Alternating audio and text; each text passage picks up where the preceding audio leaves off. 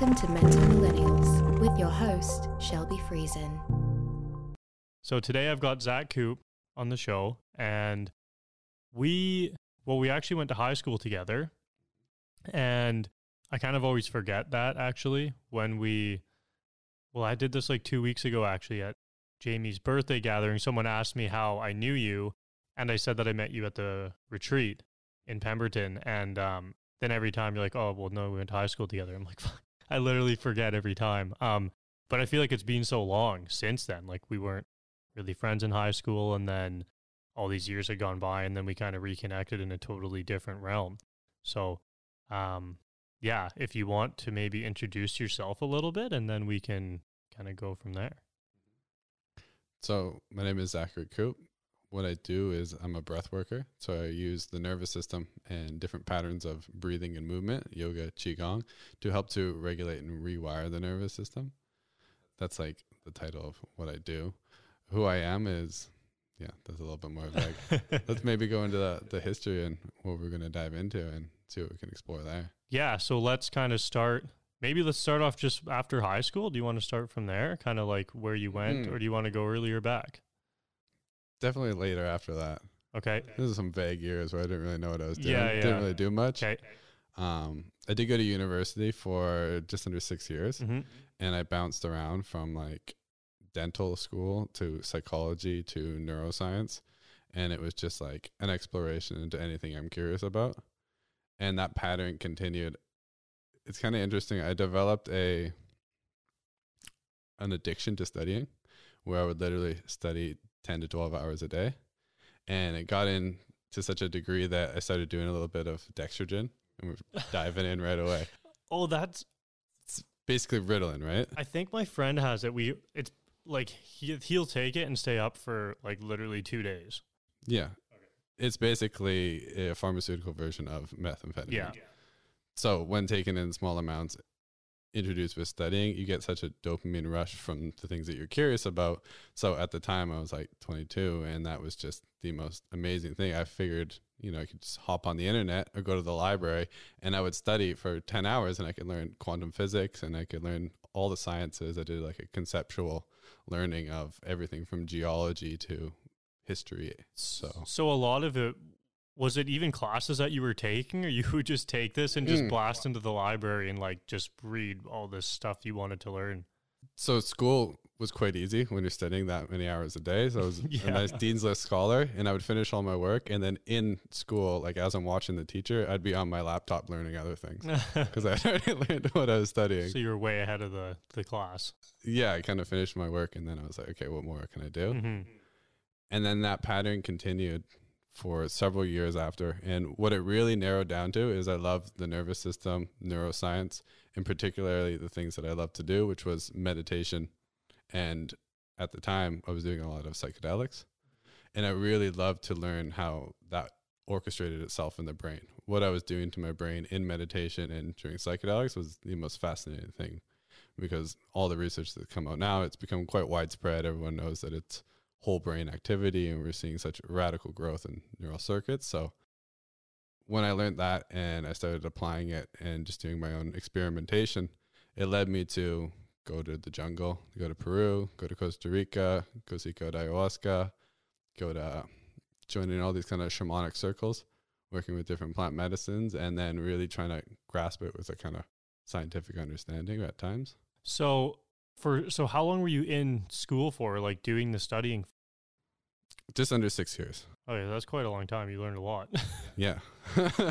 And then so you wanted to put from the meditation and stuff. You wanted to know like what was actually going on in in your brain yeah, that's that's what really guided me because mm-hmm. I was doing a lot of the practices, and I was like, I want to continue doing practices that I know have research behind them. Okay. So I would read all the research on meditation. I was like, this is something I need to be doing all the time yeah. because it, it's pretty conclusive. yeah, for sure.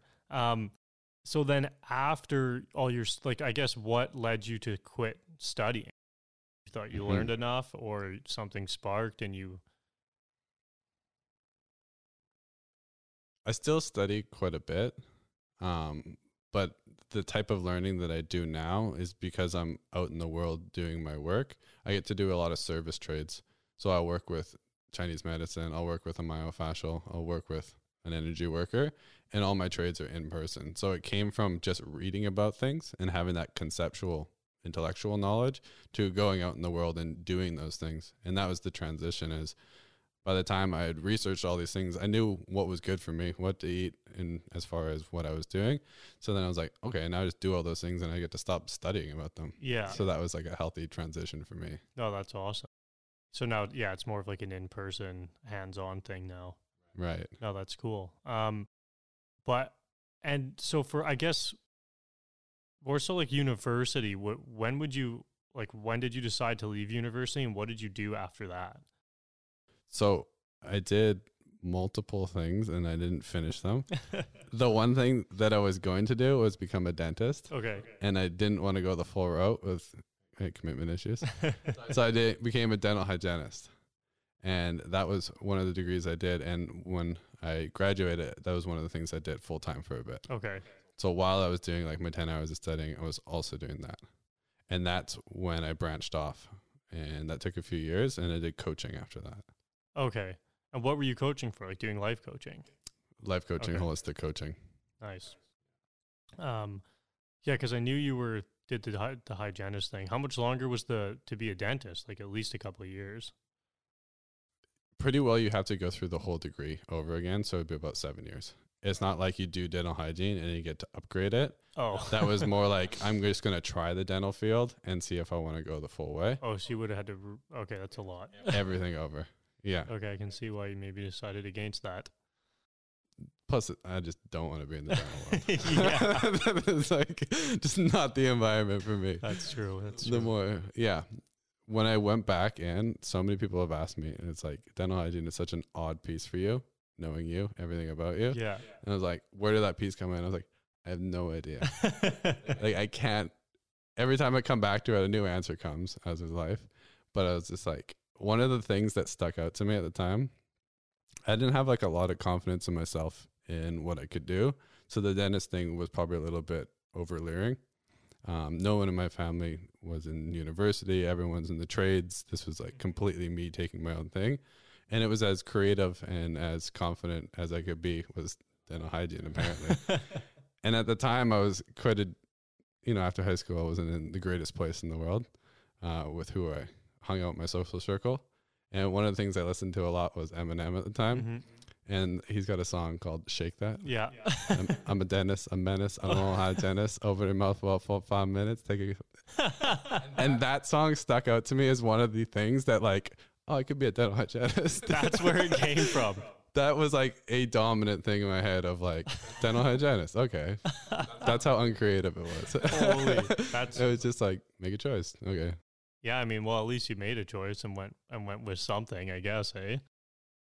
Um, that's that's one way to choose it. I can't say I've ever heard that before. mm, no, Oh, no that's one else had the same one. That's awesome. oh man.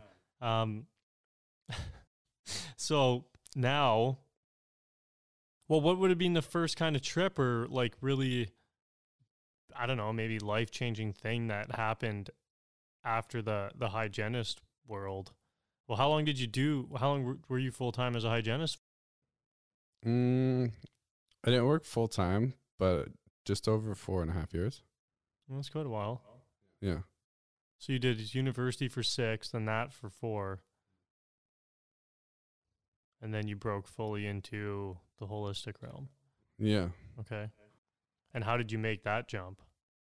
Or what were some big factors or some of your trips? Um, it was like there's a piece of it which was like slowly moving into it, which was like the holistic coaching and the yoga, and I did some personal training, and the little pieces that kept coming together, and like how can I form this into a creative expression of everything that I want to do and be. Mm-hmm. And it was like, what are all the things I love? And I charted them out. I was like, well, I want to write, I want to move, I want to do yoga, I want to study plant medicines, and I want to study meditation. And I charted absolutely everything. And then eventually that just became a career. And along the way, there were many pieces. And one was meeting uh, someone we both know, which is Edward Dangerfield. Mm-hmm. And he's a, a breath worker among many other things. And he personally mentored me in many of the, the things that I'm doing now So big props to him. yeah. Uh, he's definitely laid laid his mark in many people's lives in a really beautiful way. So, what's your experience with him? How did you meet Ed? I met Ed through, or Lucas Mattiello did the men's retreat, and he told my brother about it, and then Jamie mentioned it to me, so I signed up. Because Dylan and I came the first time, or no, actually, I didn't sign up for the men's retreat. I went and did a one-on-one with Ed in Whistler, and I didn't. I remember his website at the time when I went to it, and I was like, man, I don't even know what this shit means, but whatever. Like, if they say it's good, I'll give it a shot. And um, yeah, I ended up going. I did one, and then right away I booked like the 10 session package. And yeah, it was awesome. I mean, I don't even really know how to explain the whole breathwork thing. Um, I mean, my explanation is usually you lay on the table and they, um, basically you inhale and exhale with no um what do you call it with no pause like um connected and then it changes your it can change your brain state and blood chemistry and all these other things but uh, for me the big thing for it i mean in a very simple way is it was really calming and allowed like when i would leave um i used it mainly for anxiety um so when I would leave, yeah, like I would just feel in, in like calmer than I'd ever felt before. Like it would be like a full release of anything I was holding on to or whatever that might have been. So, um, yeah, I think I went weekly to Ed for quite a while, like a couple months, um, and then started doing some of the retreats and met a lot of cool people that way. And well, one being you, and then again, and uh, yeah, so yeah, I saw Ed quite a bit. It was he was really good. Uh-huh. Were you driving up to see him? Yeah, I was driving weekly to Whistler to see him. Yeah, which is, I mean, yeah, far, but it was worth it. And um, at that time, I didn't know anybody else doing it. Like that was the only person I knew. So, um, and even now, I don't. I think you're the only person I know in the city who comes down and does it here. Um, so then that was all I knew.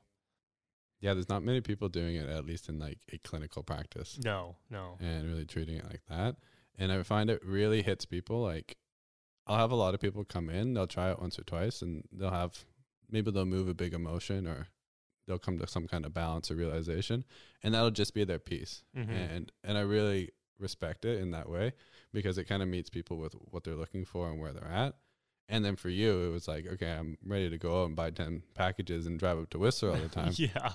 And it meets people like, how far do you want to take it with this? And like, how deep do you want to go? Because it's a medicine where we kind of use our own breath to master our body, changing our hormone and gland function, and it's a it's something as we continually practice we go deeper into. And one of the things that I love is like we drop into a very deep parasympathetic or relaxed state when we learn how to breathe properly with the exhale. And for most people, it's like it takes them like two, three weeks of vacation to get to that point where they're that relaxed. Mm-hmm. Well, when we learn to do that with our breath, we can get there in like three minutes. And it's like, I've been on a week worth of vacation and I've just been breathing for like an hour now. Yeah, I feel like I noticed the breathing um, a lot with it actually. Like, well, because I was going weekly, it felt like I was kind of, I didn't practice, like, I didn't do it on my own ever. I only did it with, with Ed. Um, but I would notice, like, if I didn't go for a couple weeks or like a month after, I noticed my breathing like gets way off. Um, and all that stuff. So it, it's wild how much. And I think it's cool because it is too like that, kind of like meditation or other things where you can continually practice it on your own. You don't have to go, um, like you don't have to go weekly if you don't want, but you can keep doing it on your own and practicing and make it a practice, which is nice. And the time it takes for us to enter into that meditative or open state in the breath and body becomes less and less. Mm-hmm. And that's the really beautiful part about yoga and all these practices is like it's not just about the practice, it's about our capacity to do the practice and then live it mm-hmm. and to carry that out into the world. So yeah, it, it, took me a bit of I did some really intense trainings mm-hmm. and we can discuss a few of those. i w- I'm a big fan of fasting and going off in the forest for 3 days, 10 days no eating and just practicing for like 10 hours a day, whether that's breath work, yoga, qigong, dance. just these more inner energetic movement practices. And like one weekend, I did like eight hours of breath work, and it was just like I breathed for a whole shift. like I'm clocking in the hours. That's here. a lot. Um, do you go out and do that by yourself, or is there other people there? just me. And you just pick a spot and go. Pick a spot and go. Do you bring like a tent? Usually, Okay, so you like, sl- yeah. or you've gone tentless before. I had the tent there, but it was summer, so I slept out in the sleeping bag. Oh yeah, okay, that's that's yeah yeah. But it's like I've done so many of them, and I kind of plan them. Is like, do I want to be more rugged this time, or do I want to be like in a safer place where I can go deeper into the practices? Because there's that like balance. Mhm, yeah. The very first time I did it, it grew out of me studying indigenous cultures and realizing that we don't have a clear initiation between when we are a boy and becoming a man. hmm And I never really had that in my life. And when I was really getting clear on what I wanted to do in life, what's my purpose, I wanted to create my own initiation. I don't recommend that everyone go and do this, 'cause- but I, yeah, I did 10 days in the forest of fasting. And, and that was one of the biggest experiences in my whole life. And that's like within weeks, I met my teacher, Edward, and everything just like went full stream. And then it was like the alignment of that hmm is like, yeah, it was huge for me. Wow, that's crazy. So the the ten days that was just you. That was your initiation. You decided to do it, um, and that was just no food. You still had water, correct? Still had water. That's a long time. Ten days. I feel like most people would never even couldn't even fathom the idea of doing that. I had done a little bit of fasting before, and it is like stepwise. hmm At that time, I was a little bit more like pushing myself. Yeah. Now I do like, I usually go for like four days, Mhm. and then it's so casual. It's like there's a point at which you push your body, and there's a point at which like you're kind of doing harm to like Yeah. your mind. It's like now it's just becoming a little bit too much, Mhm. and I'm very gentle. If I get to two days and I'm not feeling it, I'll have a little bit of fruit. Yeah. And I'll just chill out and do the practices. Yeah, yeah. So it's not like me just like in the beginning. Yeah. It was a little bit more like, yeah, you got to do this. You got to initiate. Now I'm very gentle with myself. And Yeah. So when you do, I guess when you decide to do the fasting, do you do special? Like it sounds like you do special practices during the fasting. You don't just like fast during your daily um, life. yeah, I pretty well always go away for it if I'm doing. Okay. It'll have usually a specific reason Okay. and some practices and maybe even like purifications before. Like Mhm. I may eat like a super strict diet for two weeks before just to kind of like get my mind state and my discipline going. Yeah, yeah. Okay, yeah, that's cool because most people I feel like that I know at least they just don't eat um, you know, for a day or two in their normal life, but they don't incorporate anything else. It's just not eating. Hmm. Um so so the 10 days was your big one. Then everything kind of started to flow from there. it put me on that path where in yoga they talk about having all of our energies in one direction and that would be like your sexual energies your everything that like usually would take you away from yourself like the little distractions you have with like the shows you watch that you don't really want to watch it's not fully in alignment with what you're doing and it was in that time to like to go back a little bit i um i was in a relationship for 4 years and then that ended and i basically took two years of mm, pretty well celibacy i don't know what the actual terms of celibacy are Yeah, I don't know. so i wasn't being with any woman but i was ejaculating at times Okay, yeah, yeah. but for long periods like three months or more i wasn't so that was part of it but i think celibacy is like fully you know oh, really? I just thought it was no sex, but I don't have the details on it either. yeah and i wasn't even like i didn't initially go like i'm gonna go two years it was kind of like i had already been like four months and i was doing all these practices of semen retention Mhm. and those are very powerful and change the body in many ways. And then it got to a point where I was like, it's been like four months. It's like, should I just do like a year? I was like, okay, I'll, I'll just do a year. And it actually came up in the sweat lodge. Oh, really? Do you remember that? I don't think remember. you were. I said that I would do it, and I was like, I surprised myself. I was like, oh, I guess I got to do a year now. Oh no, I do remember that. Yeah, yeah. Yeah, I never like made it like solid in my head, but I was kind of talking like, okay, I'm kind of doing this. So then I said a year. So this is pretty recent then. Yeah, that was recent. Okay. Um, so you so you would have been in that relationship would have ended quite recently then. Well, a couple of years. Two over two and a half years ago. Okay. Yeah. Um, and now what? You're done with the celibacy. So, well, Not fully. just done with the celibacy. Yeah, Okay. it ended.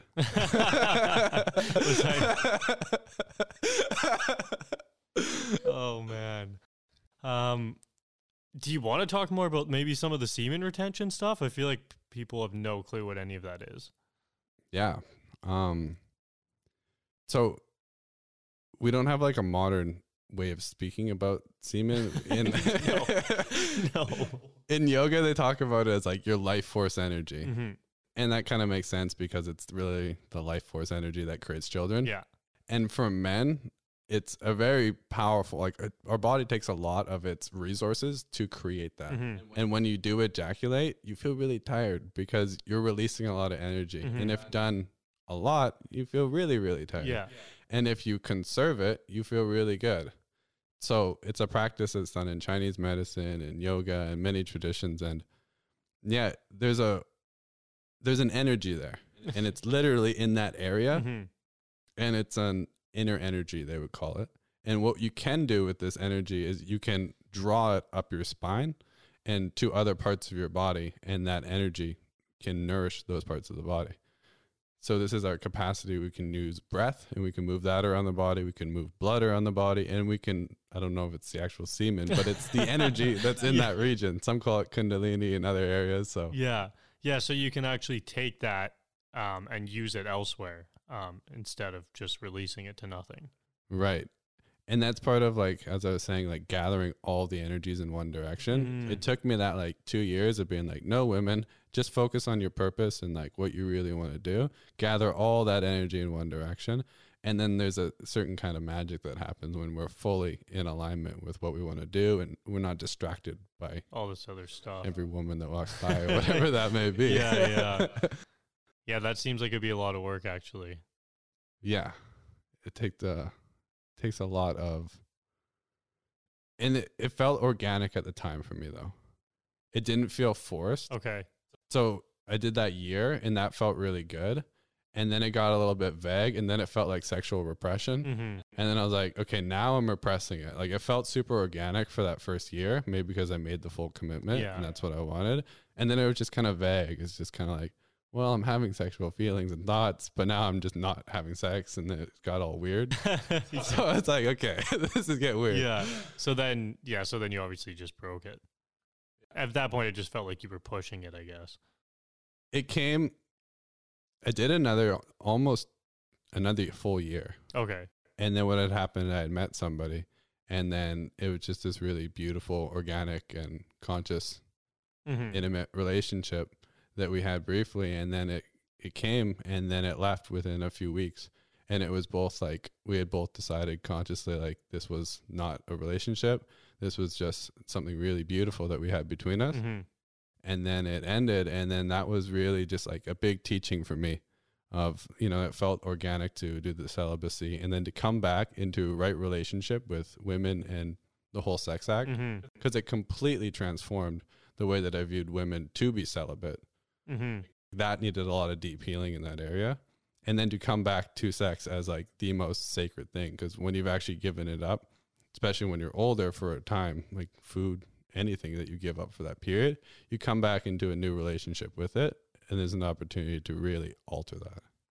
Yeah, that actually, I feel like I've sort of honestly had that like a little bit now where I'm like, I don't know, you just think about it differently when instead of when you're like 19 and like everybody's just having sex and you're telling your buddies all your stories and all that kind of stuff, like you don't really care about the girl half the time. It's honestly usually just for the story or something stupid like that. Um, whereas now, like, I don't know, I definitely feel like I would treat someone a lot differently coming into those things. So um, I can see where you're coming from a little bit there.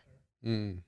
Um, and I like feel like I've pretty. I don't like say I'm gonna be celibate or do any of that stuff, but it'll just sometimes it'll be months and I just won't have sex, and I don't like feel the need to like go out and just try and have sex for the sake of having sex. So um, I don't think I've I don't think I've done a year, but there's definitely been some months at times where it just goes by, and before you know it, you're like, oh wow, it's already been kind of like what you said. It's already been four months. May as well do a year, except I haven't done the may as well do a year yet.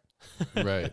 So And I do really feel like there is a quality of intention that comes through and like why you're doing it. Because there's guys who just never had sex. They're like, oh, you did a year. yeah, I had my whole lifetime. Yeah.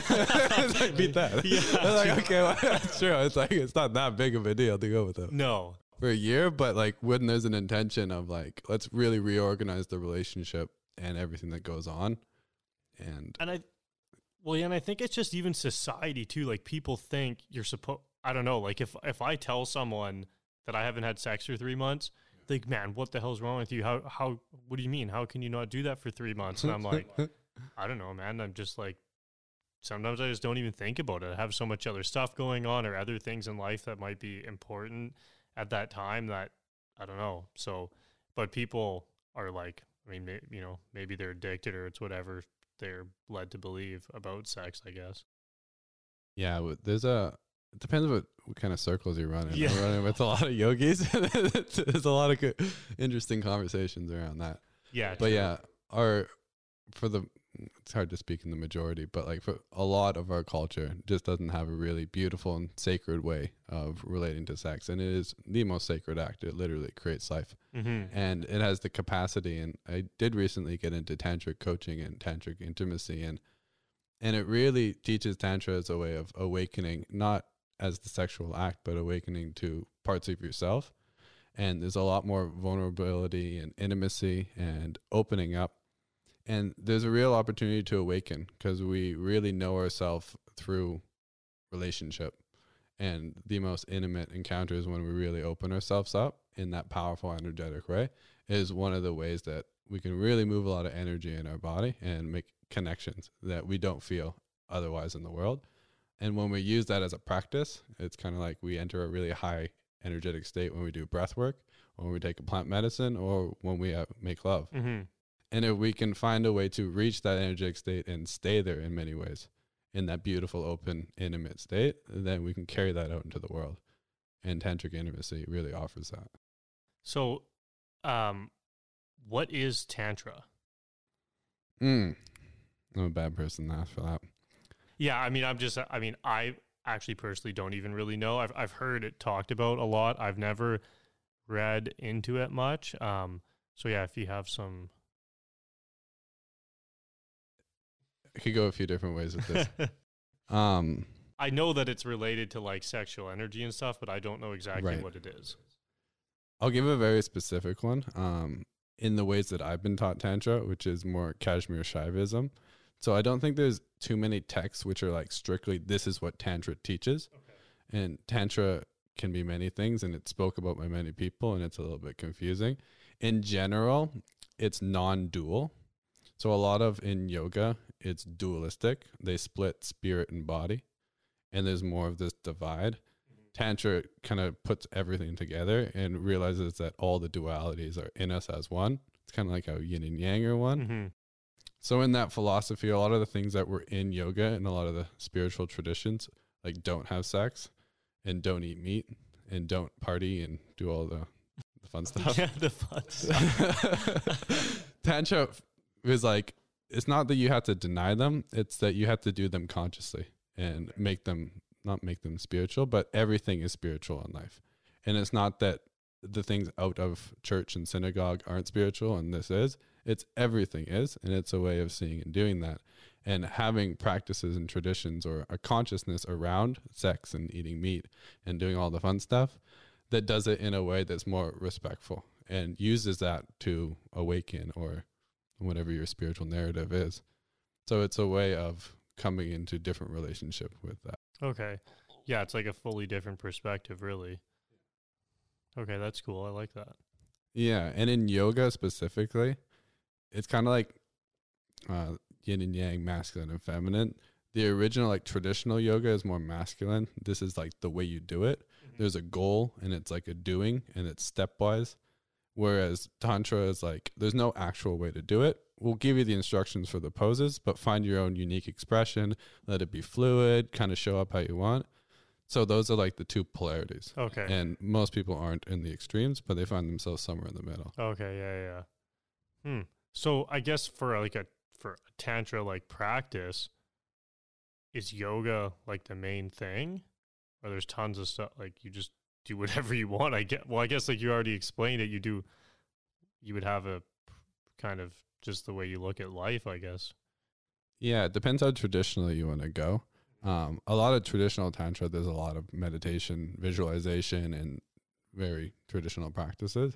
And then it kind of got co opted by like the modern 20th century. Yeah. And then it's all just like tantra sex, and most of it's not that much tantra, even Yeah. sex. People wanted to call it uh, conscious, uh, conscious and tantra. hmm So there's no real rules Yeah. about. So people kind of You just make it yeah, thing. you just go with it. yeah. Okay. It's known as like yoga's the path, and tantra is like the pathless path. hmm So it's so much more ambiguous, and you can tell a lot of people like it because they can kind of write their own rules, Yeah. which is good and bad yeah. depending on how you want to look at it. Yeah, yeah. Okay. Um so fuck, I don't know where to jump back to now. Um cuz that was kind of tied in with the celibacy thing which is now over.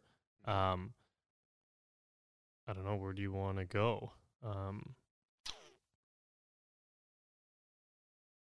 we can I don't know, what about some of the I don't know, what have you done? What did you do after that or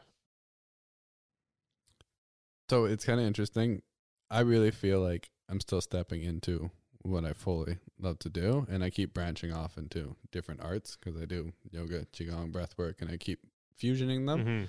And I really love that. Like I hear all these stories about like entrepreneurs and businessmen, and they're like, ever since I was a kid, I've been selling stuff, and that's like that's their thing. And when like the doctor finds this thing, it's like I've always been trying to fix people, Mhm. and like mine's like I've always been altering my state of consciousness since I was like a little boy. I took like so much Gravol that I was hallucinating when I was just like 14. I was like, let's just like do, because you wanted to? yeah. Okay. It was the internet, and I was like, how can you get high naturally when you're like 13? And da da da da. And like, I tried everything from like smoking banana peels to when that. you were like 13. yeah, at such a young age. I didn't. So I grew up for the most part on. We lived on like an acreage Mhm. with like no one around. Actually, it's quite near here. Okay. Yeah, so there's not like friends to play with. So it was like me in the backyard. what do you do? So I, like dug holes and sat in them and Smoked banana peel. yeah. Oh my. So that was like at first it's like you're a child and you just want to alter your state of consciousness. Mhm. And then as I got older, it became more about really how is this altering my state of consciousness giving me something? What is it giving me Mhm. and where is it going? So that really led me into the nervous system and transformation. Mhm. And so much of the nervous system is how we relate to self and other. And it deals with our emotions, our sensations, our perceptions, and our thoughts. So it's pretty all encompassing. Yeah. And most of the nervous system is built on patterns. And most of those patterns are from the first seven years of our life when we're pretty well unconscious and we're just having things instilled into us through our parents and our environment. So much of these patterns are repeating themselves in our body and how we move, be, relax, or relate to others. So when we alter our state of consciousness enough, we create neuroplasticity in the way that our brain is functioning and we can change our state of consciousness and our perception. And when we repeatedly move into these states, we can one gain a lot of awareness of what our current patterns are and we can move out of them. But as we continually come into these practices, we can kind of build a way of rewiring and coming out of that patterning and consciously choosing our own patterning. Mhm. So like my work now is just like what are all these practices? And breath is one of the most powerful ways to one alter the consciousness and two to create highly neuroplastic states which are going to actually rewire the nervous system successfully. Mhm. So you've been um well, I guess you found some obviously found stuff that actually works now as Yes. opposed to the peels and cough syrup although maybe the cough syrup did work i don't know It absolutely works, but I wouldn't recommend anyone. yeah i guess a more na- a more actually natural way now Right. with the breath work um so what other things have you tried I did um just under four days in a dark room. Okay So that's like originally like monks do it for like 30 days, just pitch black pitch black. And the idea is that once the brain thinks it's night constantly, it builds up enough melatonin, which is one of the hormones that makes us sleepy. Mhm. And at a certain point, it hits a threshold, and our body starts making different chemicals, which are more psychedelic in nature. Mm. And you basically just start dreaming while awake. So I briefly went into this where it got pretty like hypnagogic, and you know, you see the spirals and everything coming Mhm. through. But it was just such a when all the senses are diminished and you're in that kind of sensory deprivation, there's just like a widening. It's just like a black yeah yeah but it's just like this big empty void and it's just so open and like yeah it was one of the most unique states of consciousness and as i expressed like when you go away from food or sex briefly you come into a big relationship with it again and i had that with light where i like i craved light i wanted it like i wanted food and sex and i was like i just want to see like a little bit of light and at one point during like the last day, I like opened it a little bit and like a little piece came through and I was like, it's the most beautiful thing. And I just like started crying. And like, yeah. So that's a trip. Yeah, I never even thought about doing that. Like you hear about people doing food or water, or the fast, and even the celibacy, the sex stuff a lot, but I never even thought about it in that sense with the darkness and the light like that. Yeah, I mean, I feel like even in the winter, I feel like I notice I feel way better when it's sunny out and it's like a nice day after it's been kind of shitty for five days, but I couldn't imagine being like pitch black for four or five days and then seeing light for the first time again. That would be uh I kind of want to try it now. Yeah. Hmm. Have you ever tried a flotation tank? I've done those, yeah. Um, but when I used to try them, it's when like I was in a really bad place and Mm. I couldn't really like I would basically just lay in there and shake from anxiety half the time. So it wasn't really like relaxing or getting into it. I was just kind of like this sucks. Um but I tried it and I've thought about going back um since to try it again, but yeah, I don't know, maybe I will. I guess that's a way shorter version of it. yeah. But because of like the water temperature and how things are, Mhm. you generally get to that state of like, speak of it, Yeah. a little bit more altered quicker. Yeah, for yeah. Sure. I should try it again. But yeah, there I used to do them monthly, and like it was a really good way of taking all the sensation out for a little bit. Mhm. Yeah, yeah.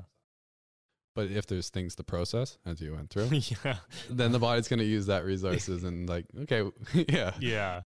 No, it wasn't the the best um, experience it could have been, I don't think. Um Okay, so the four oh the 4 days in darkness, did you eat and stuff then too or was that no, It was fasting. Okay. I get that must help with like the hallucinogenic part, I guess. Right. Yeah. Fasting, you enter such a, for me, for me, pardon me, I enter such a, like a internal state where I'm so conscious. Like I feel like I can move within my viscera so much more. Hmm. And because of that, when you know how to breathe into certain areas of your body, and that's the interesting thing about breath work is when we have a hormone and gland center, and we have ma- many major ones in our stomach and other areas, if we can place our awareness in that area and breathe into it, we can affect the function. Mhm. So when you're completely fasted, your capacity to breathe into those areas is greatly enhanced. So Mm. when people like the mystics who go and do 40 days, they really learn to master their neurophysiology in such a delicate way because of all the time and yeah, energy that they can put into those spaces. 40 days fasting. Yeah. I know a few people have done 30 days. That'd be crazy. And the longest you've done is 10. 12. Oh, that's long. I haven't even done one, so Uh, that's cool. 30 days. yeah, it's something to try for those who are called. Yeah. If not, Yeah, I mean, I guess. you don't have to do anything. you don't have to do anything in life. To be honest, that's like I. In the last three years, I've had a two to six hour daily practice of meditation, and then I go and I teach a lot of these things, and I tell people that, and I'm like, but you don't need to do that. Like Mhm. 20 minutes is fine. Yeah, Like, yeah. don't, don't do what I do. Like I'm just doing that because this is just the time in my life when I feel really called to do that, Mm-hmm. and I perfectly am open to next year doing 20 minutes for the rest of my life. Like, I'm not really. It doesn't have to be forever. Yeah, it's just what's suiting me really well right now. So right now you're doing 2 to 6 hours a day of meditation. Yes, but it's like it's really varied. So like, what are the practices? It's meditation or qigong or yoga. Sometimes it's ecstatic dance. Sometimes it's more of a workout. But I'm doing these extended periods Yeah. of mind body awareness. Mhm. I mean, 2 that's 6, that's a long time. It's it's an average of four. okay. I would say. Two hours at least in the morning, two hours at night, and then I'm usually doing about an hour of activity during the day too. So Yeah. Yeah, it adds up quick actually. yeah, especially when you teach a lot of these things. Like if I do a workshop, that may be two hours right there, Yeah, true. something like that, and I'm already doing my two hour practice to prep for that, and then at nighttime I want to close everything down. So Yeah, yeah, you're kind of always doing it really. yeah, Oh, that's cool. Um. Oh yeah, we were, we were on the four hour darkness thing. Um, Mhm. what what else what else have you done past that? I like hearing about this stuff because it's things that people like. I mean, I don't know anybody else who's ever sat there in the darkness for four days and, and hasn't eaten, so it's very interesting. The funny thing about that one was, like, I didn't go to a place to do it. I was just like, I have three days off. What am I gonna do? I'm gonna board up my windows. and I did it in my room. You did, you stayed in your room for three days. Yeah. So I had a, I was in a condo at the time, and I just like I covered the with sheets, and I just closed the door, and then I like, So you didn't even go in the kitchen or anything. You just No. fully in your. didn't even go to the washroom. Oh my gosh. I got like a big bucket. Holy. I figured uh, you like had the whole house and we are like, okay, I board everything up nicely. You can like move around. No, just stuck in the no, room. I, I, I hardly have actually moved on that one. Sometimes when I fast, I just get super tired. and okay. I don't want to move, so I was just like on the floor pretty well the whole time. oh, yeah, I, I definitely pictured more of a like a lot of movement and like kind of walking around or maybe trying to like stay busy kind of thing. that was one of the aims was like i know that when you're in sensory deprivation you have much more of an ability to have that mind body awareness so i was like my practices will deepen so much and i can go into these postures and just find new and new layers Mhm. but i was on the floor the whole time i don't even think i practiced yoga at all to be honest. I can't move. I, was, I was done um another interesting one which is uh, a little bit more controversial is i've done urine therapy a bit Oh, we talked about this. Yeah, Yeah, yeah. So urine therapy is something I've tried, and on that dark room, I did urine therapy there. oh, in it. yeah. So, what is the point of that? Mm-hmm. Um, I've heard someone else talk about it recently. Actually, not that they'd done it, but they were like on the opposite side, saying who the basically who the fuck would ever do that? Yeah, and I hear that. Yeah, Like, I'm not so out there that I don't realize how weird it is. yeah, yeah. But um, like it is a widely researched therapy. Mhm. It's done all around the world. It's done in Europe quite a bit. Um, the research is quite conclusive that it's quite incredible for you in a range of pretty well every condition. Okay. that you have. Um, it's in Chinese medicine. It's in yogic philosophy. So it's an ancient practice. Um, there's different ways of doing it. One is just like drinking a little bit in the morning, hmm and the other is aged urine, where you actually age it. So you want it to be like three, four weeks old at least. Some people save it for like a year. And there's a change in it which increases the stem cells Okay. and then you're reintroducing active stem cells into your body so they can kind of go and do their work wherever. Some of the ideas behind it is that it is sterile. hmm So it's a misconception that it's not sterile. but our body is like taking in all of what it's fighting and then it's releasing immunoglobins, which are like the little markers of what it was fighting, and reintroducing them back into the body is a way to tell the body what it's fighting. It's reintroducing, giving it information. Okay. And there's a lot of hormones and vitamins that are just gone right out. Mhm. And if you just reintroduce them, it's a way of running the ship a little more efficiently. Yeah, like, yeah. I don't want to lose all that. Drink that protein powder. Put it back in. so if if you um were to save it for a year, how do you do that? Like the ones when you did it, you didn't save it, or did you try some I, of the? ha- age- I, I have done aged, um, but at that time, I don't think I was. I saved the batch from that though, okay. because I didn't drink at all. But I saved some from the dark room. It was like my special batch. why? Why was that your I- I have- special patch? So it depends on what you've been eating and the effects of it. Yeah, I was gonna say it must matter like what you're intaking Right. prior to doing it. Yeah, one of the things you want to reduce or have none of is meat. Because Okay. a lot of nitrogen comes through. You don't want to reintroduce that. But if you've been eating like just vegetarian or just fruit, hmm it actually tastes quite pleasant. Really? I became I did a fruitarian before. okay. So you just eat fruit for a bit. Yeah. And it tasted really good. Okay. Some of the subjective effects that I noticed was um in recent years I've been eating more intuitively. Like I've tried keto and paleo and all these things. And now it's just kind of I go to a grocery store and I kind of check in with my body and what it wants. hmm And my capacity to choose the right foods for myself, it was greatly enhanced. Like I would literally crave certain foods because my body I felt was been like this is what we need, Yeah. and it, it was very clear. When you were doing the urine therapy, it, When I it was made it doing it. more clear. Yes, Hmm. That's interesting. yeah. And so you obviously did it multiple times. Um, and then what was the longest aged one that you did? And did you notice a difference from like doing aged or non aged? Yeah, age is really powerful. It's like, um, the fir- the first time I did it, like a big dose of it, I went to the gym and then I went to the sauna and I was like on the ground having like a detox reaction. holy. Like yeah, I've done like pretty harsh detox. It's like that same feeling of just like everything in my cells feels like it's coming out. Mm, It's highly uh alkalizing to the body too. okay. So that's very And how much would you drink at a time? Or that depended too? like a little Just a little like shot kind shot or two. Okay. Yeah. And it's like the cure all apparently. Yeah. So there's so many applications. So you can put it on different parts of your body and it'll absorb it for skin. Oh. You can put it in a neti pot and you can put it up your nose and it, it gets you really high. Holy.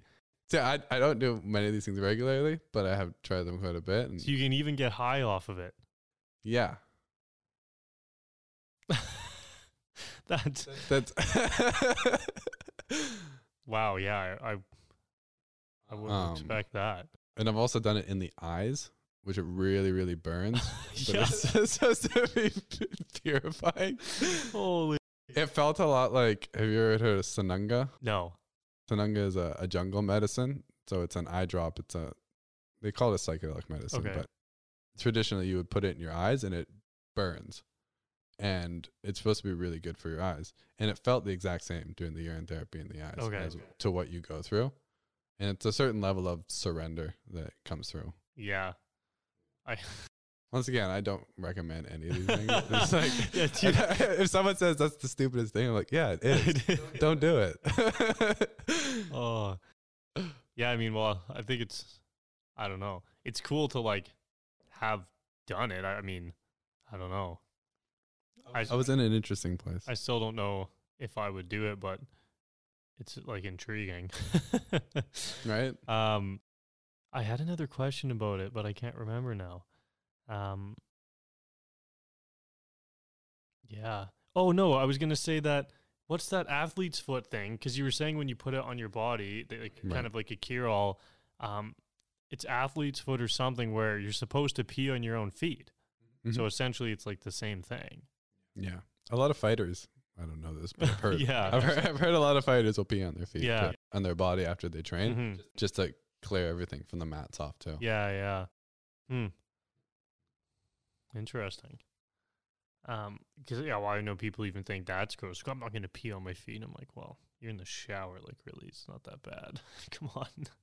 There was definitely a um like the first time I wanted to drink a little, there was like that resistance of like it's just the idea of drinking it, Mhm. which made it gross. It didn't taste gross at all. Yeah. but it's just like the idea of what I'm doing was gross. And then that went away, which was a really interesting like psychological shift. Mhm. And now I'm not trying to like be a proponent of it, but I think there's many things in and around these regions, and we can talk about like butt plugs and other things going Yeah. on in the yoga. I haven't tried that, but things are going on in the yoga world. Yeah. And like this is very common stay all the year in therapy Mhm. for many of the people I talk to. And it's just like we have such a resistance and it's just not talked about. No. As we said, like sexual practices, drinking cognac and doing all these things.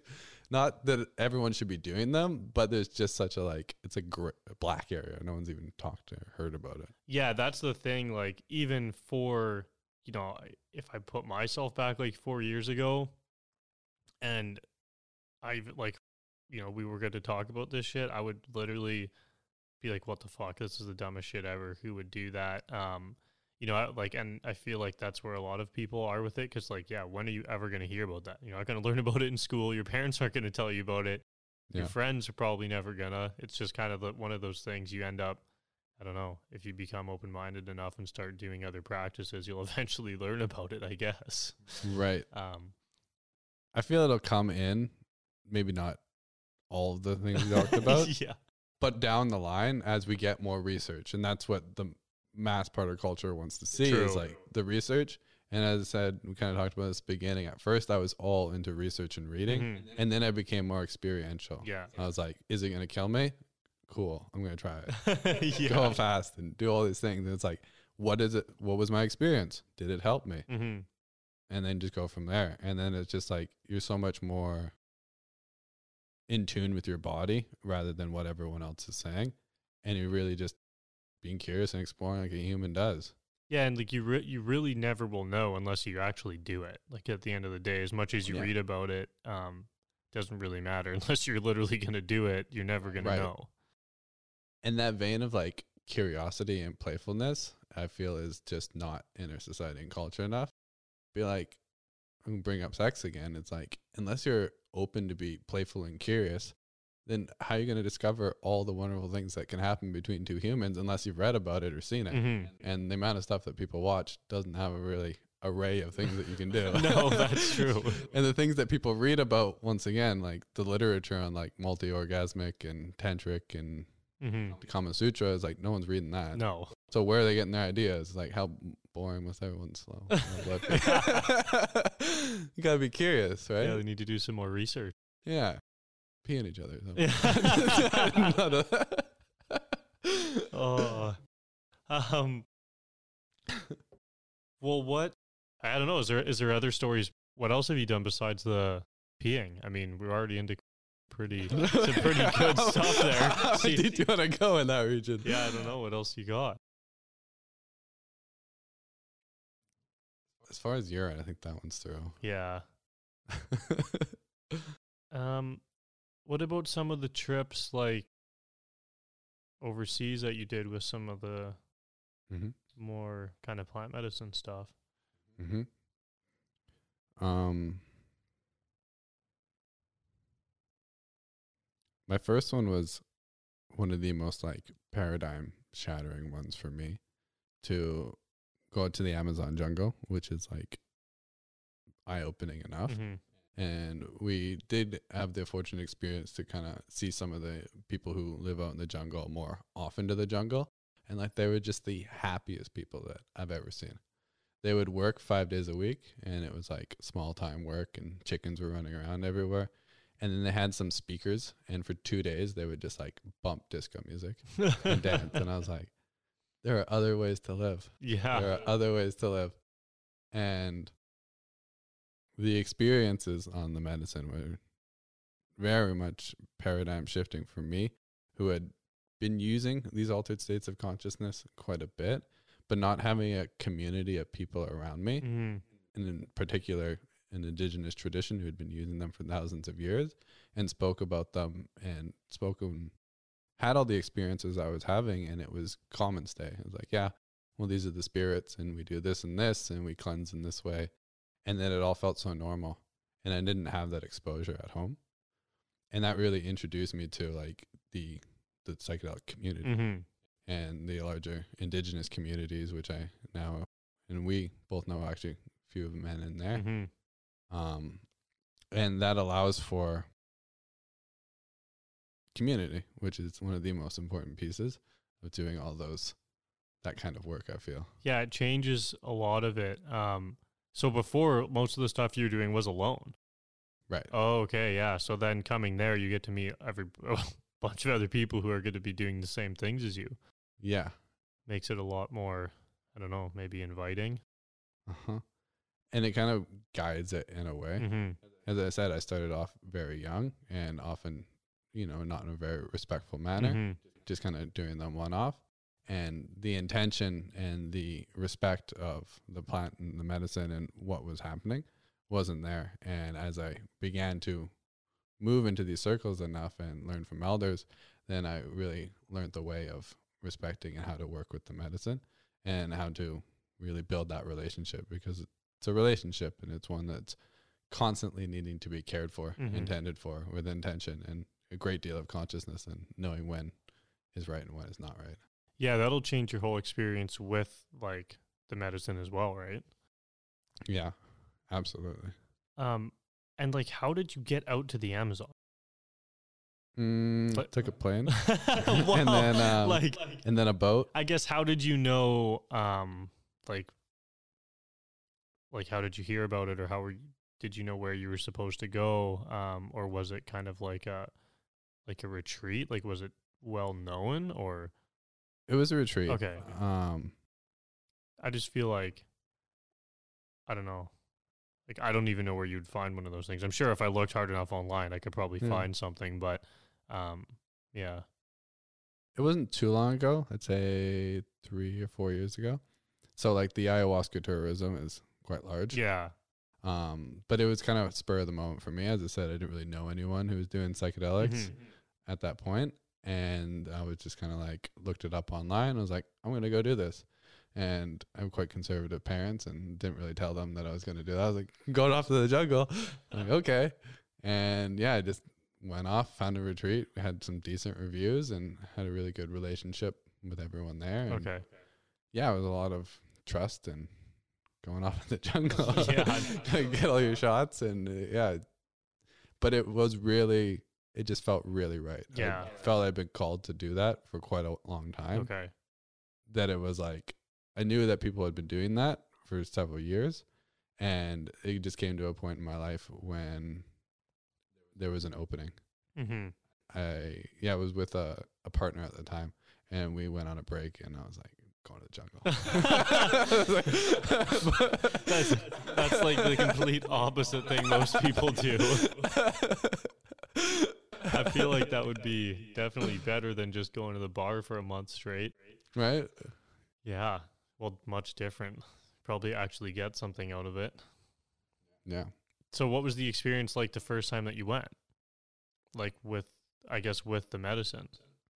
The biggest piece that came up, which was like paradigm shattering, was like what we in my work we call like our first chakra, which is our connection to our community and parents, and the conditioning of wanting mommy and daddy's love.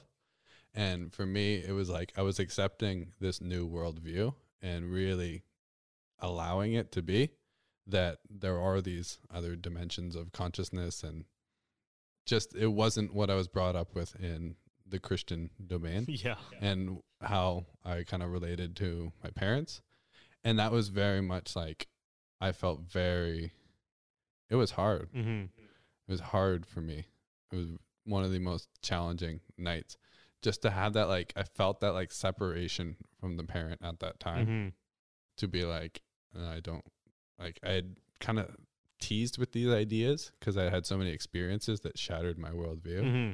But then it was like solidified. It's like you can't go back now. yeah. and then it was like, you know, the the idea was in my head. It's like my parents will abandon me or they won't love me. mm-hmm. which was that kind of first Yeah. that kind of fear that comes up.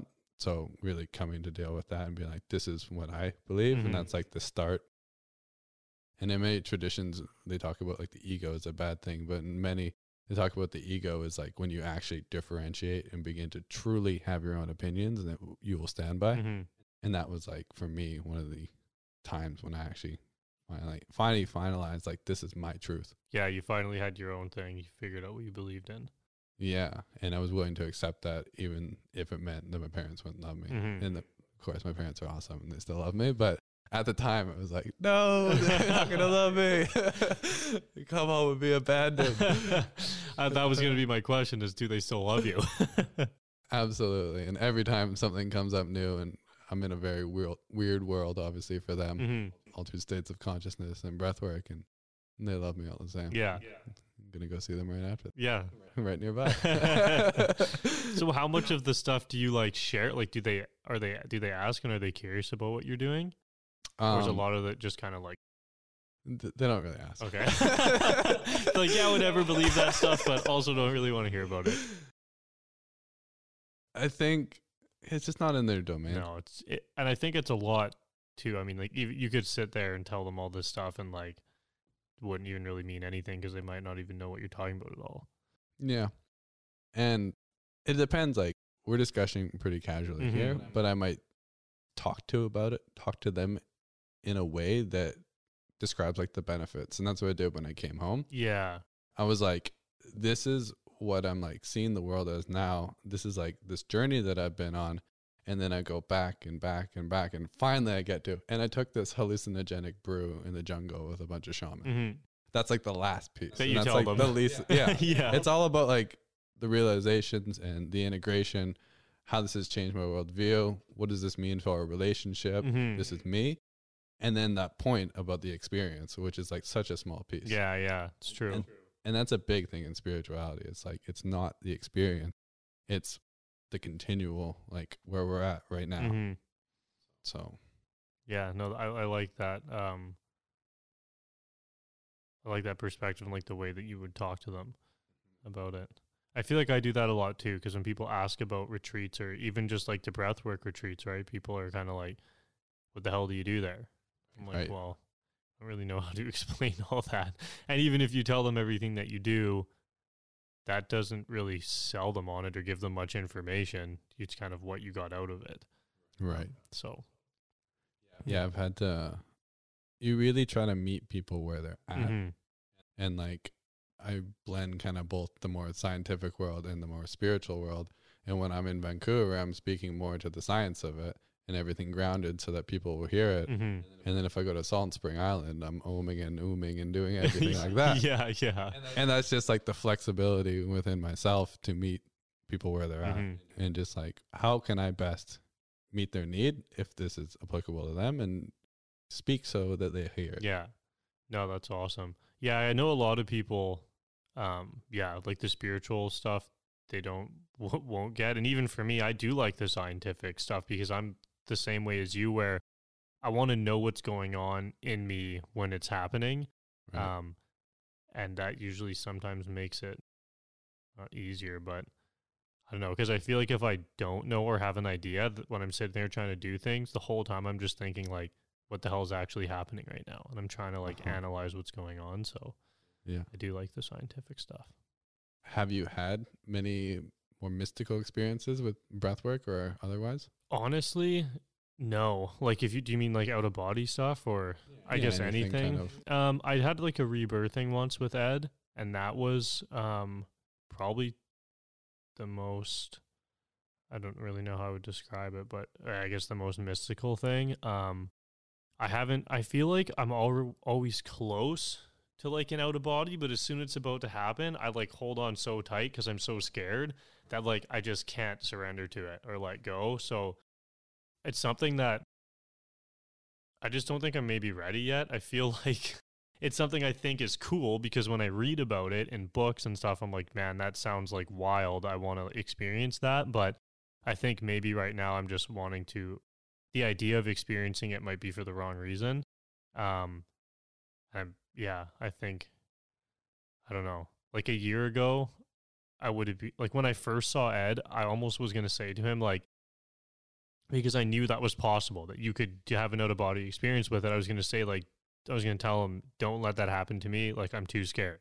Um, whereas now, um, I feel a lot more calm about it. Whereas like I don't know, I feel like I'm almost at the point where I could surrender to it, but it takes I don't know, it takes time. I just feel like I haven't been ready and I've been like freaked out about like what if I don't come back or all these kind of like worries about it, I guess. Um so I don't really yeah. That's where I'm at with it, I guess. it's not necessary. No. Well, and that's what a lot of people say too, is they're like, you know, I've had out of body, but I'd rather be in my body. Yeah. Yeah, it comes like within breath work, some people leave their body because Mhm. they don't want to be in their body, and it can be more of a pattern of not wanting to be with the Mm. emotions and everything that is. Kind of like a running. Yeah. So as soon as something gets a little bit intense, they leave their body, Mm. and that's could just be their pattern, but it could also be that they're you know going out and having a really, who knows, mystical experience, Yeah. whatever that means Yeah. to each person. Yeah. but I treat breath work like meditation. And in that, it's that we're not trying to get somewhere. And that's one of the, the biggest things in the new age spiritual community that it is coming up a lot, I find, and especially in the psychedelic realm, is wanting to get to somewhere Mhm. and having many experiences and trying to get to that heightened state Mhm. and stay there. When I feel a much more grounded philosophy is yes, we can reach those states, but it is really about just being with all that is at all times and not trying to choose just the positive over the negative, and that creates this kind of division. So in breath work, that looks like not always needing to have a big experience and a cry and uh, release a big emotion for it to be a successful session. Mm-hmm. Because sometimes maybe you just needed to come back to yourself and check in, and whatever doesn't move there is completely that's perfect. Yeah. And so long as we're still chasing and having that and wanting that experience, it just becomes something completely different. It's such a doing state of like trying to get somewhere. Yeah, I feel like that's how I was for a long time with it. Even at some of the retreats, I'd be like, you know, people would have these crazy experiences, and I'm like, what the fuck? I didn't get anything. Why?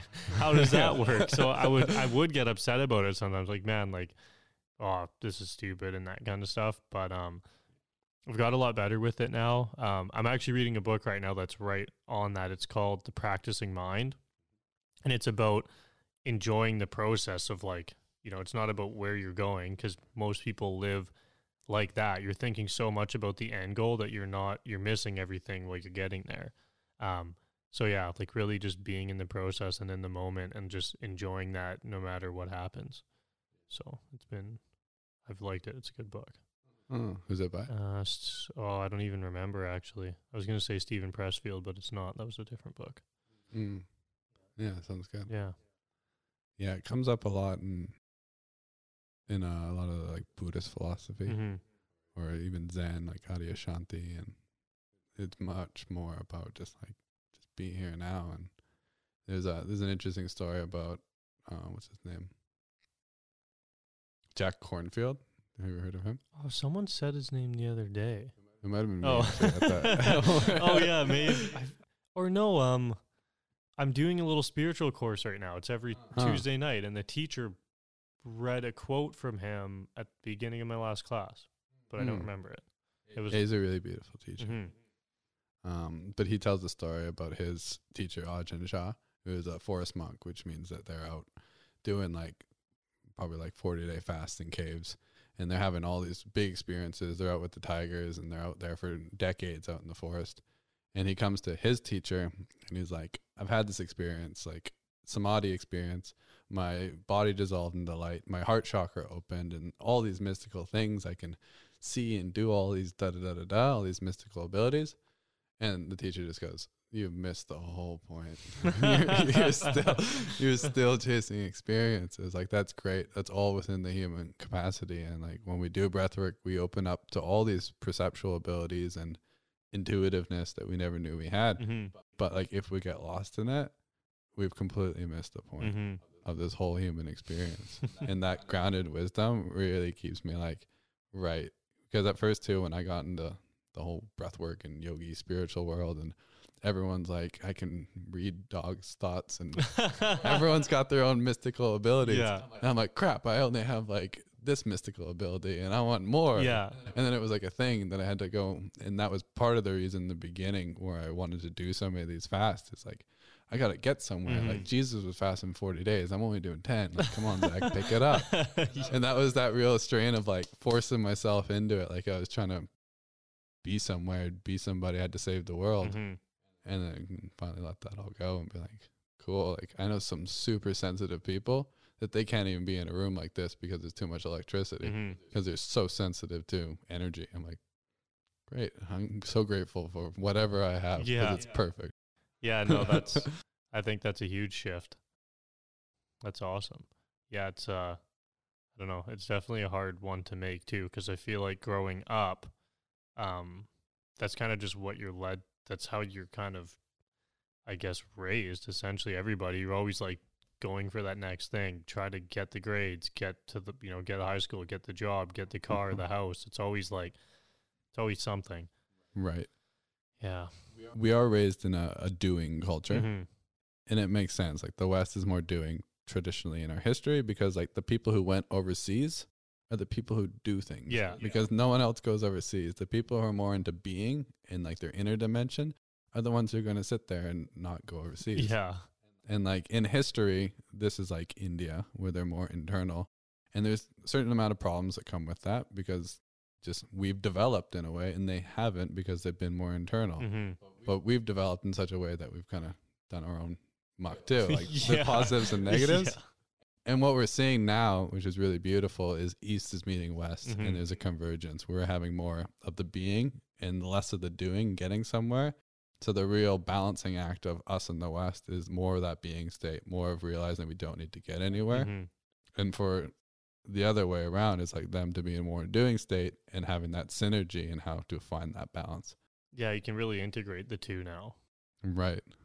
Because it's both. Like with spiritual practice or any yoga or anything, you want your stable practice, which is just like here and now, the stuff you do every day. And then you want the bigger experiences to get you somewhere. Mhm. And you kind of balance both of those. If you get too much into one or the other, your practice will stagnate and you won't have the same growth. hmm Yeah, it's pretty much impossible to like constantly have massive experiences. I feel like. Right. It's just an attachment to that experience too. Yeah, exactly. Uh-huh. I have that all the time. Like when I practice as much as I do, it's like I'm not hitting those experiences every day. And sometimes the best thing for me is just to drop all my practices yeah. and just be like, just get up and go for a walk. just give it a break. Yeah. and then also to have like the biggest breakthrough of like, yeah, because you're in such a control pattern of trying to get somewhere. If you just let go once in a while, hmm you have that balance in you. Yeah, for So sure. it's always finding that balance. It's a hard thing to find. Uh, I got one. okay, Um, I did a three day dance. you did. we it wasn't full dance, but like over twelve hours a day.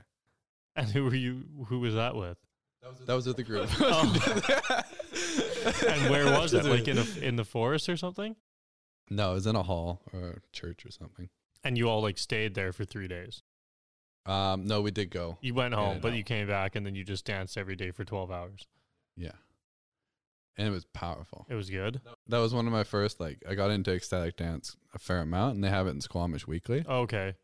But uh, that was one of my first exposures to such a free movement, which opened up a lot of emotion in my body. I was, it's all been with the same person I'm talking about, Mhm. but on and off again relationship. And like I was going through one of our off periods, Mhm. and I had such a big breakdown. Like I ended up crying in the middle of like the the s- stage or whatever it was, and it was a really sweet moment because I was like I hadn't bawled like that in public, and some like motherly woman just like put her hand on me and just like coaxing me like continue, continue, Mhm. and I just let rip everything like complete baby tears, and then it ended up being like twenty people all had their hands on me in the end. oh, really? Yeah, so it's a very powerful experience to come and dance in that way. Um. So with the dance, like, what is ecstatic dance? I guess I don't know f- even fully what it is. Is it just you do whatever Pretty- you want, kind of? Pretty well. Okay. it's not really dancing with partners, though you can dance with people. Mhm. It's kind of just like freely exploring movement to music. And for some, there is prompting. Like there will be like a certain, do like a more flowing Mhm. or do like a more yin or yang. And there is some, and some it's just music. Okay. So it really depends. Um, yeah, And I mean, I- guess too, it's again comes back to like the experience is probably different when you're with all those people, right? Especially in your scenario, right? Like having the Yeah. breakdown and them all being able to be there for you and hold that space. Whereas, like, if you were just at home and put music on and danced around for 12 hours, probably wouldn't be the same thing. yeah. It could be just as powerful or different, Mhm. but like You never know. in mock, like I may be doing or going on the route of doing sun dancing, which are you familiar with a little bit? It's a native thing, right? Uh-huh. Um, isn't it like a three day thing where you get like stuck to a tree or yeah, something and then all your friends and family come to like support too? Right? yeah. So I'm not. I don't want to go into too much on the details because I don't know them well enough to speak about it too much. But yeah, they erect a tree in the middle, and the dancers are tied to it, Mhm. and they're for the most part fasting for the three days Mhm. and dancing, and there's central prayers, and this is basically the the axis of life, and the whole community comes and supports. and Mhm. that's powerful like group prayer and setting intention like that when people are all that determined to Mhm. set intention like that that's, that's a powerful force and usually as part of that there is a vision quest or fasting journey that is done too Before or after. before i believe Okay. Yeah, my Yeah. friend's mom actually did one last summer. Mm, Um, and he was like, I don't know what the hell she's thinking, but I'll go. Cause like, if you're the one attached to the tree, um, for Yeah. hers, you were like, basically it was like a hook through your skin. yeah Um, and then they have all the families like around supporting, but obviously the people in the tree are fasting, um, and doing their whole thing. And he's like, well, for us, he's like, yeah, I just go and eat a bunch of food and stuff to support her. So why not? He's like, I just get to go and do that. Um, but yeah, Yeah. everybody else around gets to eat and provide, you know, essentially you're providing, um, through, I don't exactly know what, but through some Mhm. sort of force to them being attached to the tree.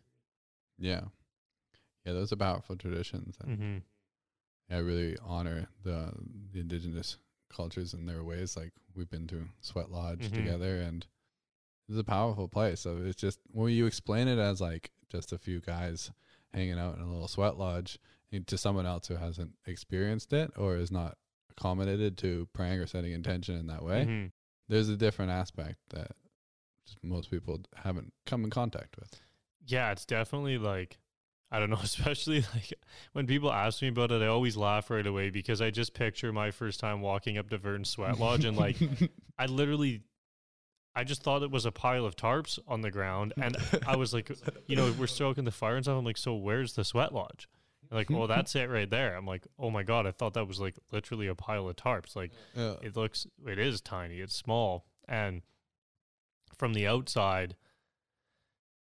i don't know it just seems yeah small like this little thing of tires but when you're in there and it's closed and it's pitch black and you're just smashed in there with eight guys like it's just different you kind of you you fully forget about what you're sitting in. It's not even like a thought while you're in there. It doesn't matter what it's made out of. So um yeah it's definitely very powerful. Yeah. Yeah it becomes like a little portal on there. Yeah. Yeah. come out you're like yeah. And that was one of the original teachings that i received is that it is many of the traditions like sundance and the sweat lodge were made for the men mm-hmm. because the women are as i said naturally more spiritually inclined or connected to the earth Mhm. so it's the men that need raising of their consciousness to get to where the women are and i Mm. think that's really beautiful Yeah. and the sweat lodge in particular is supposed to accommodate or be like the womb Oh. So you're going okay. into this very harsh environment, and when you come out of there after you've done your your praying, you are reborn, and you get to come out and see the light of day again, and Mhm. like you come out a new person. Yeah, that's uh I didn't know that about the the women thing. Yeah. Nowadays, women do go on sweat lodge, Mhm. not on their moon, but yeah, there is Yeah. change in the traditions. Yeah, I mean I feel like well I don't know. I guess life's just a lot different than it used to be realistically. Yeah. Um yeah, the sweat lodge is definitely it's good. Um I don't know, what what else have you like you got any more stories about other stuff that you've done or I mean, I know yeah, you did the ayahuasca and that was in Peru? Peru and Costa Rica. Oh, okay. Uh, yeah, different times there. Okay. Um, we could we could talk about Will's retreat, the nude retreat. oh my god, yeah, I, I want to get him on here too. There's there's um, uh, when did I meet him? Or I met him at we did a retreat in Pemberton, and um, this was the first time I'd met Will, and it was when there was Will who's like bi he's bisexual. I don't think he likes labels. Okay. yeah. He's like, uh, I don't. Yeah, I don't even know. But basically, there was a super. There was the older guy there who was, um, he was from Alberta, quite homophobic and like not really in. traditional. Yeah, not into any of that stuff. And it was funny to have them both there in the same setting. Uh, I mean, it kind of broke him free to have to deal with that. But it's funny now because uh, he was his son was saying that he listens to Will's music and everything now, which Yeah. is which is hilarious. But yeah, um, so Will did a retreat at the same place, and what what was it? The retreat. It started Um, as like nude yoga or something. Yeah, he's Will is a singer, and Kundalini teacher. Um, he's a very active in the sexual community and really talking about many things we talked about, like not urine theory in particular, but he's the one who he's t- been telling me about the butt plug that you're supposed to use when doing yoga. I haven't tried that one yet, but yeah, he did a nude Kundalini yoga retreat, but he fused like Buddhist meditation in Mm. there and all different types of practices. Mhm. Um, but yeah, nude was the big thing, and he teaches nude yoga, and I think it's the only place in Vancouver, and he's making quite big waves with that, and it's become like his main thing. Yeah. And now he's getting more into sexual kung fu, yeah. Taoist energy practices. Some of the things we're talking about with raising that sexual energy. Mhm. Yeah. Pardon? I'm curious what your listeners are, if they've heard of any of these things, or this is like completely new. I know that's what's tough. I feel like a lot of it is definitely going to be new and like I don't know. I think it's enough that it's intriguing that like if they want to go research Taoist or Tantra or any of this stuff, like they Right. can kind of look it up. I don't know how much t- time to spend like really explaining down to the detail of a lot of it. Um, I think I think for I, I I think that most of it's intriguing enough that like if they want to research it, they will. Um, yeah. So So Will's retreat, um, that opened me up to a homophobia that I didn't know I had. mhm. So I was, you know, I'm quite open with I'm straight and I don't mind being around men, yeah. and I don't mind being naked around men. I've been on sports teams and hmm that's all really cool. The scenario of that was there was one other older guy who was straight with his partner, hmm and then the rest were um, either bi men or gay men, Okay. and then me. Oh, so there was a girl there. There was girls. Okay. there. Yeah. Um, and it started opening up things in me, like to be naked around a bunch of men who were looking at me. Mhm. I very much felt, and I've felt this before, where I've really kind of related with women. Like it feels really weird to be looked at in that way, Mhm. Or to be hit on, Yeah. and to have to have those boundaries. It's a weird phenomenon, yeah. and it triggered me in all kinds of ways. And like there was one point where we were doing an exercise where we were doing laughter yoga, Okay. and Will wanted us all to be laying down and have the, like the back of our heads on the other person's belly. So you got like a little buddy over there. and he started giggling, he's bouncing around. Oh. And I'm like, I didn't know what we would all be doing there. I Mhm. was just like, yeah, I'll do this. Yeah. I didn't expect any of this. yeah. I didn't expect that to trigger me that much, but like he even said he like smelt it. He's like, I smelt like your endocrine system like go off like a hormonal stress response. Yeah. Yeah. And I was like, yeah. Was like, it really pushed me there. Yeah. And like we had we had to set some boundaries, but it ended up being like for me, like really forcing me to set those boundaries was something that really allowed me to step more into one my masculine. Mhm. Like coming out of the retreat, I was like, "Women, where's women?" it's like that equal opposite reaction of what's going on there.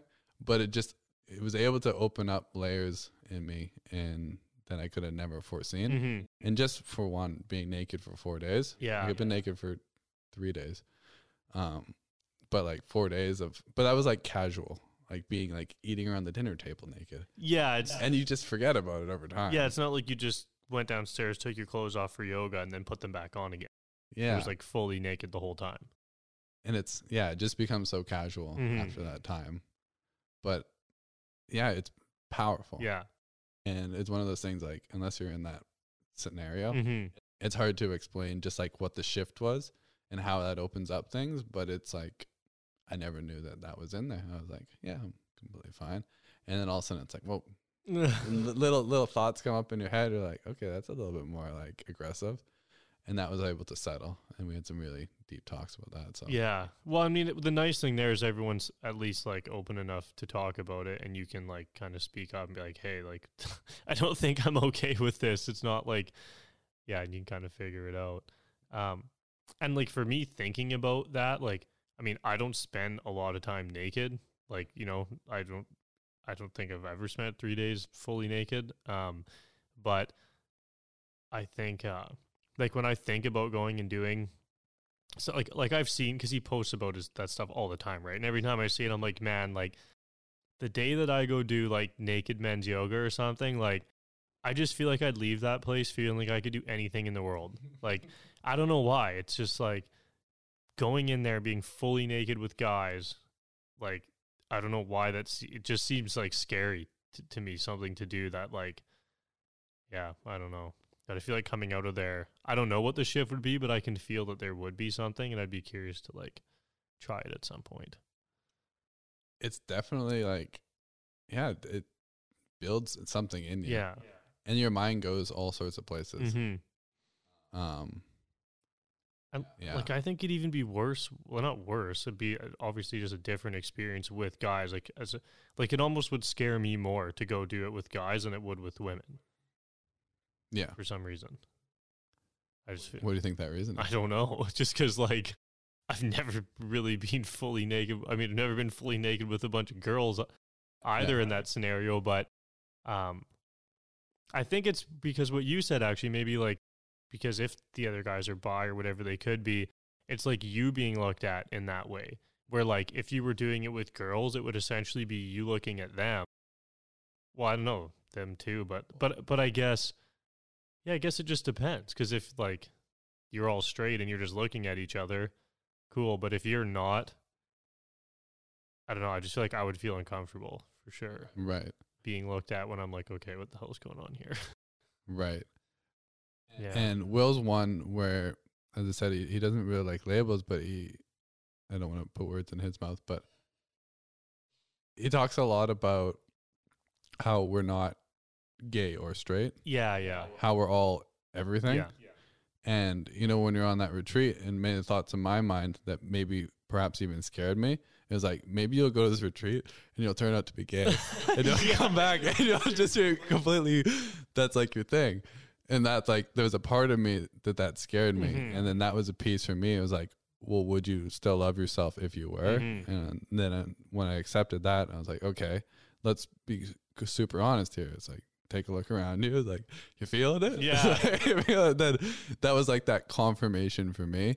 That I was just like, yeah, I could go either way, but it just doesn't appeal to me. It's Mhm. like I could eat sushi. yeah, Don't feel like it today. yeah, yeah. Maybe one day, Yeah. but it just it just doesn't register for me, and it never has.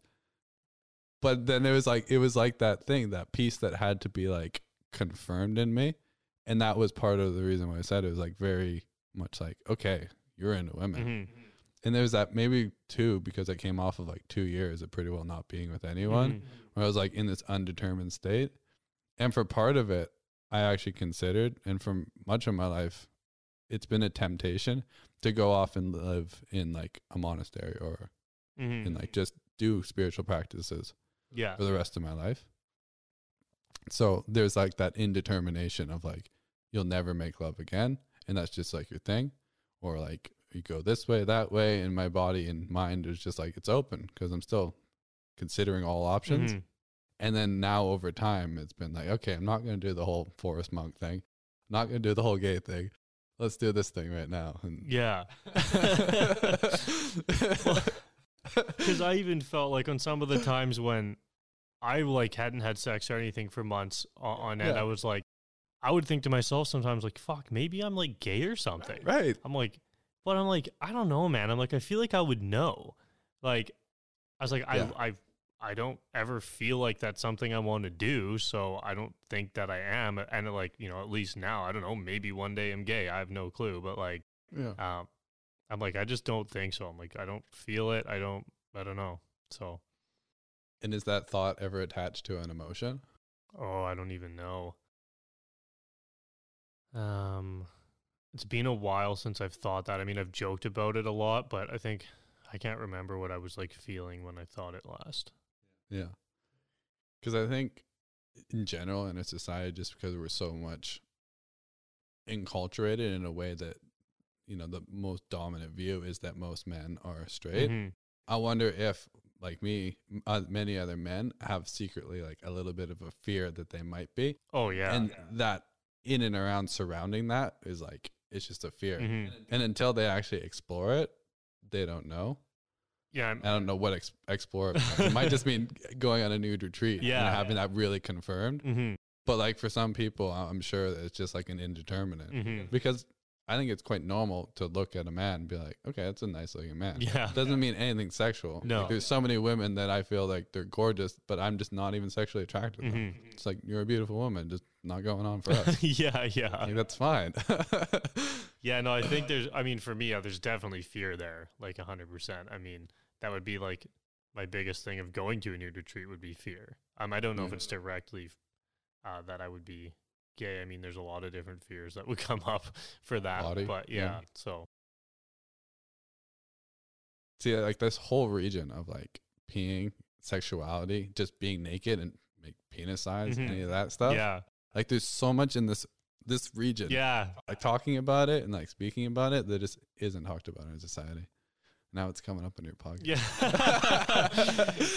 yeah. well, like even at the first men's retreat I went to, when because everyone or what's we do the cold plunge in the river, and everybody, well, not Yeah. everybody goes in naked, but like a lot of the people do. But I mean, the first time I even did that, I was like, okay, fuck. Like I was definitely scared to do it. Um, but I did each time, and then after on the last men's retreat when a lot of the guys didn't, I almost thought that was weirder, sort of, that they didn't do it. But that was me the first time where I was like, man, this is like, so I don't know. I mean, it's just one of those things that obviously kind of like you're just not used to doing. Yeah. So, Yeah, and we grew up, I think, fairly on the same level of conservative, conservative, or Mhm. we grew up in the same high school. But like as I get more and more into like the yogi world and all these people doing th- these things, it's like the far out is so far out yeah. that it makes like everything we talked about here so cordial. Mm-hmm.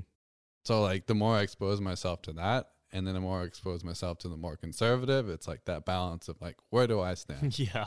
Because at first, like for many years of my life, I thought I was pretty freaky, and then I met freaky people. And I was like, I'm so normal. Come on, all I do is drink my pee. Like I'm freaking normal. Yeah, there's there's way crazier shit going on. Yeah, like my house is organized. I have a good life. I have a business, and like I'm cordial. Yeah, that's true. there's there's the far left Mm-hmm. where it goes. Yeah. Yeah, that that's true. I never really think about how much like how extreme some people go with certain things. right. Yeah. Yeah, there's definitely a whole other way of life. I think duality is one of the greatest teachings. It's like we can only become aware of something when we see its opposite. That's how we know hard is soft and black is white. Mhm. And at all times, we're finding our dynamic equilibrium. So at any given time, if we can place ourselves within two extremes and find the middle, that's our place of balance. And when we know like the freakiest and the most conservative, and we can orientate ourselves, where do we situate ourselves? Mhm. We find out more about this one ourselves. Mhm. And that self knowledge is there. It's like, am I more in a being state or doing state, introverted or extroverted?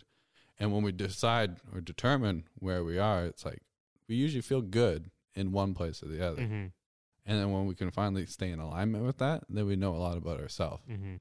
So it's good to see these polarities and be exposed to them to kind of like yeah, find You- our line. Yeah, you have to be able to see both sides. right. Yeah. That's something I've been noticing a lot lately as well. Um, just doing like even in that spiritual little course thing that I'm doing, I don't really know well, I forget what it's called, but with the awareness, it's a lot about like even just th- a lot of the stuff is to do with centering. So, Mhm. A lot of the exercises are actually not centering, so you become aware of not being centered. You know what I mean? It's good because th- she can sit there and tell you how to like you know center, but if you don't even know what not centering is, then how do you know how to center? So just kind of finding like both of those and then finding your spot, like you said. Mhm. Um, so I found that interesting, and I mean it's pretty applicable to like every area of your life, realistically. right. So, yeah, it's the nature of life. yeah, It throws you off center. Yeah, exactly. you gotta find your way back. yeah. Um, so I guess, uh, well, now what do you want to talk about? Kind of like what you're doing now with kind of like business retreats and kind of like what you think's coming in the near future for that stuff.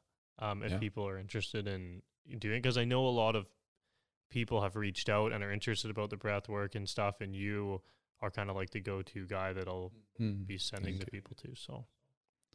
So, as far as conscious connected breath work, I do that one on one in a clinical practice. So, I plan to continue doing that and expanding what I do in that clinical setting to include more of the coaching and meditation, Qigong, and yoga practices there. Mhm. I'll do that one on one in and out. And then I lead about 10 workshops a month, Mhm. give or take, in four different cities. And with those, I continue to expand the practices and the offerings. Mhm. So I'm getting more into tantric intimacy right now. Mhm. Um, and I'm teaching a wide range of different breath techniques now.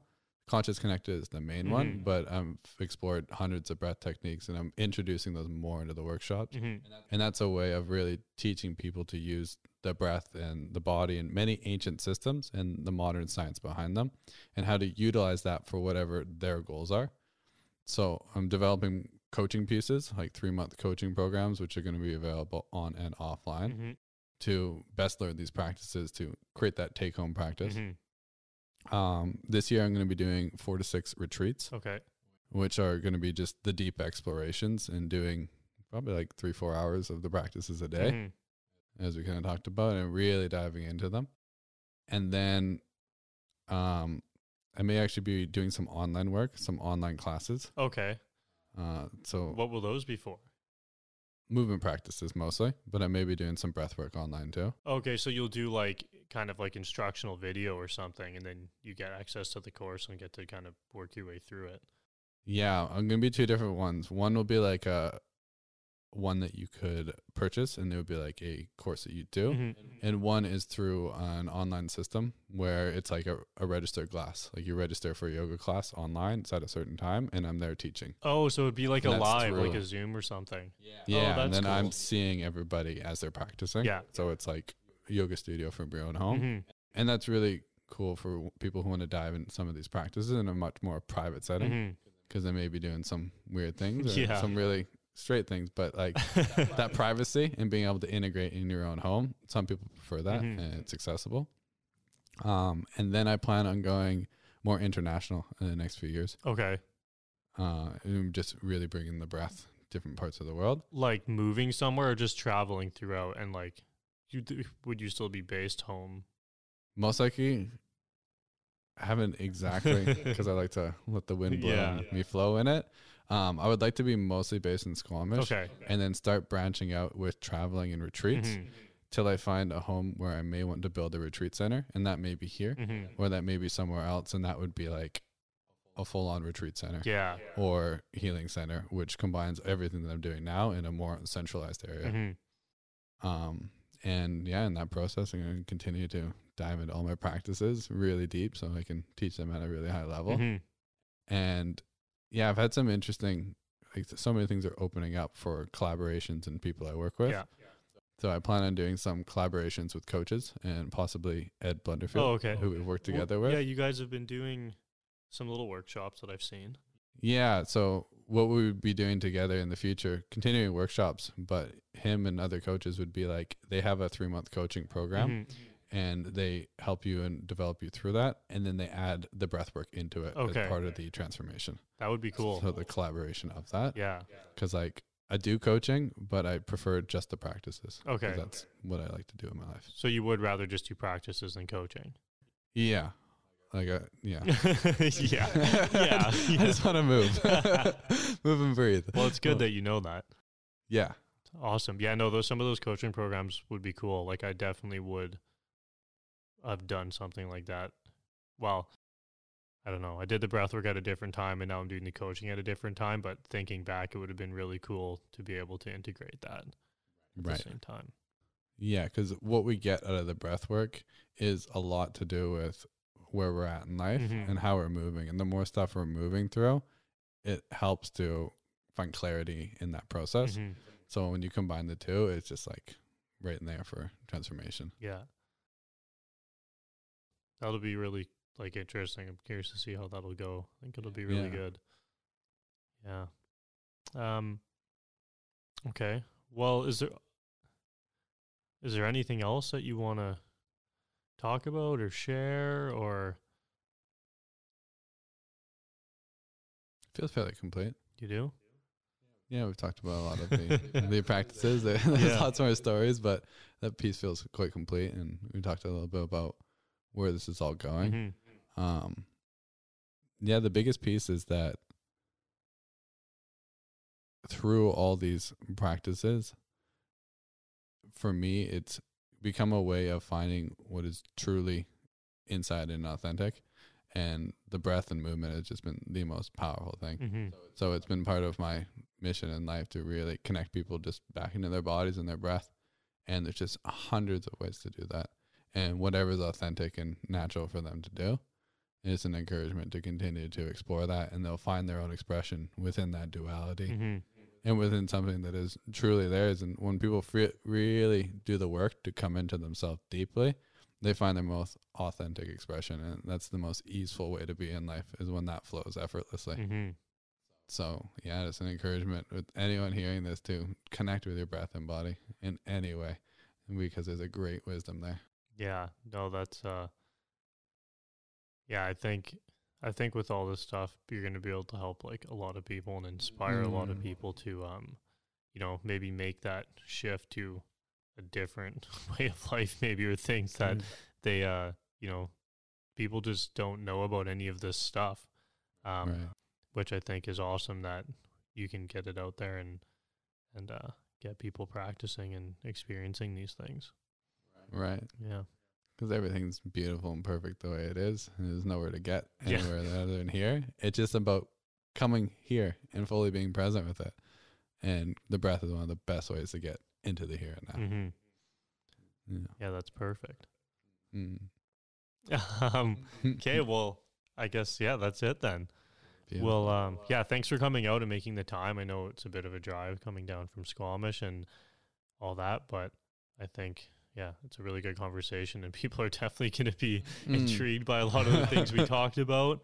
Um, and yeah, I'll link your information in the show notes so people can go to your site and get and we can put your email or whatever else you want in there for people to be able to contact you. I mean, if you're open to that, yeah, perfect. Um, then yeah, we'll put that all in there, and that's it. Beautiful. It's been an honor. I love to see that we've come so far since our high school days. Yeah, Yeah, I've seen you show up with many men's retreats and do your work, and you're in a really good place in life. It's really good to see. thank you. I really honor that process. You as well. Uh, you shake hands. Awesome. Uh,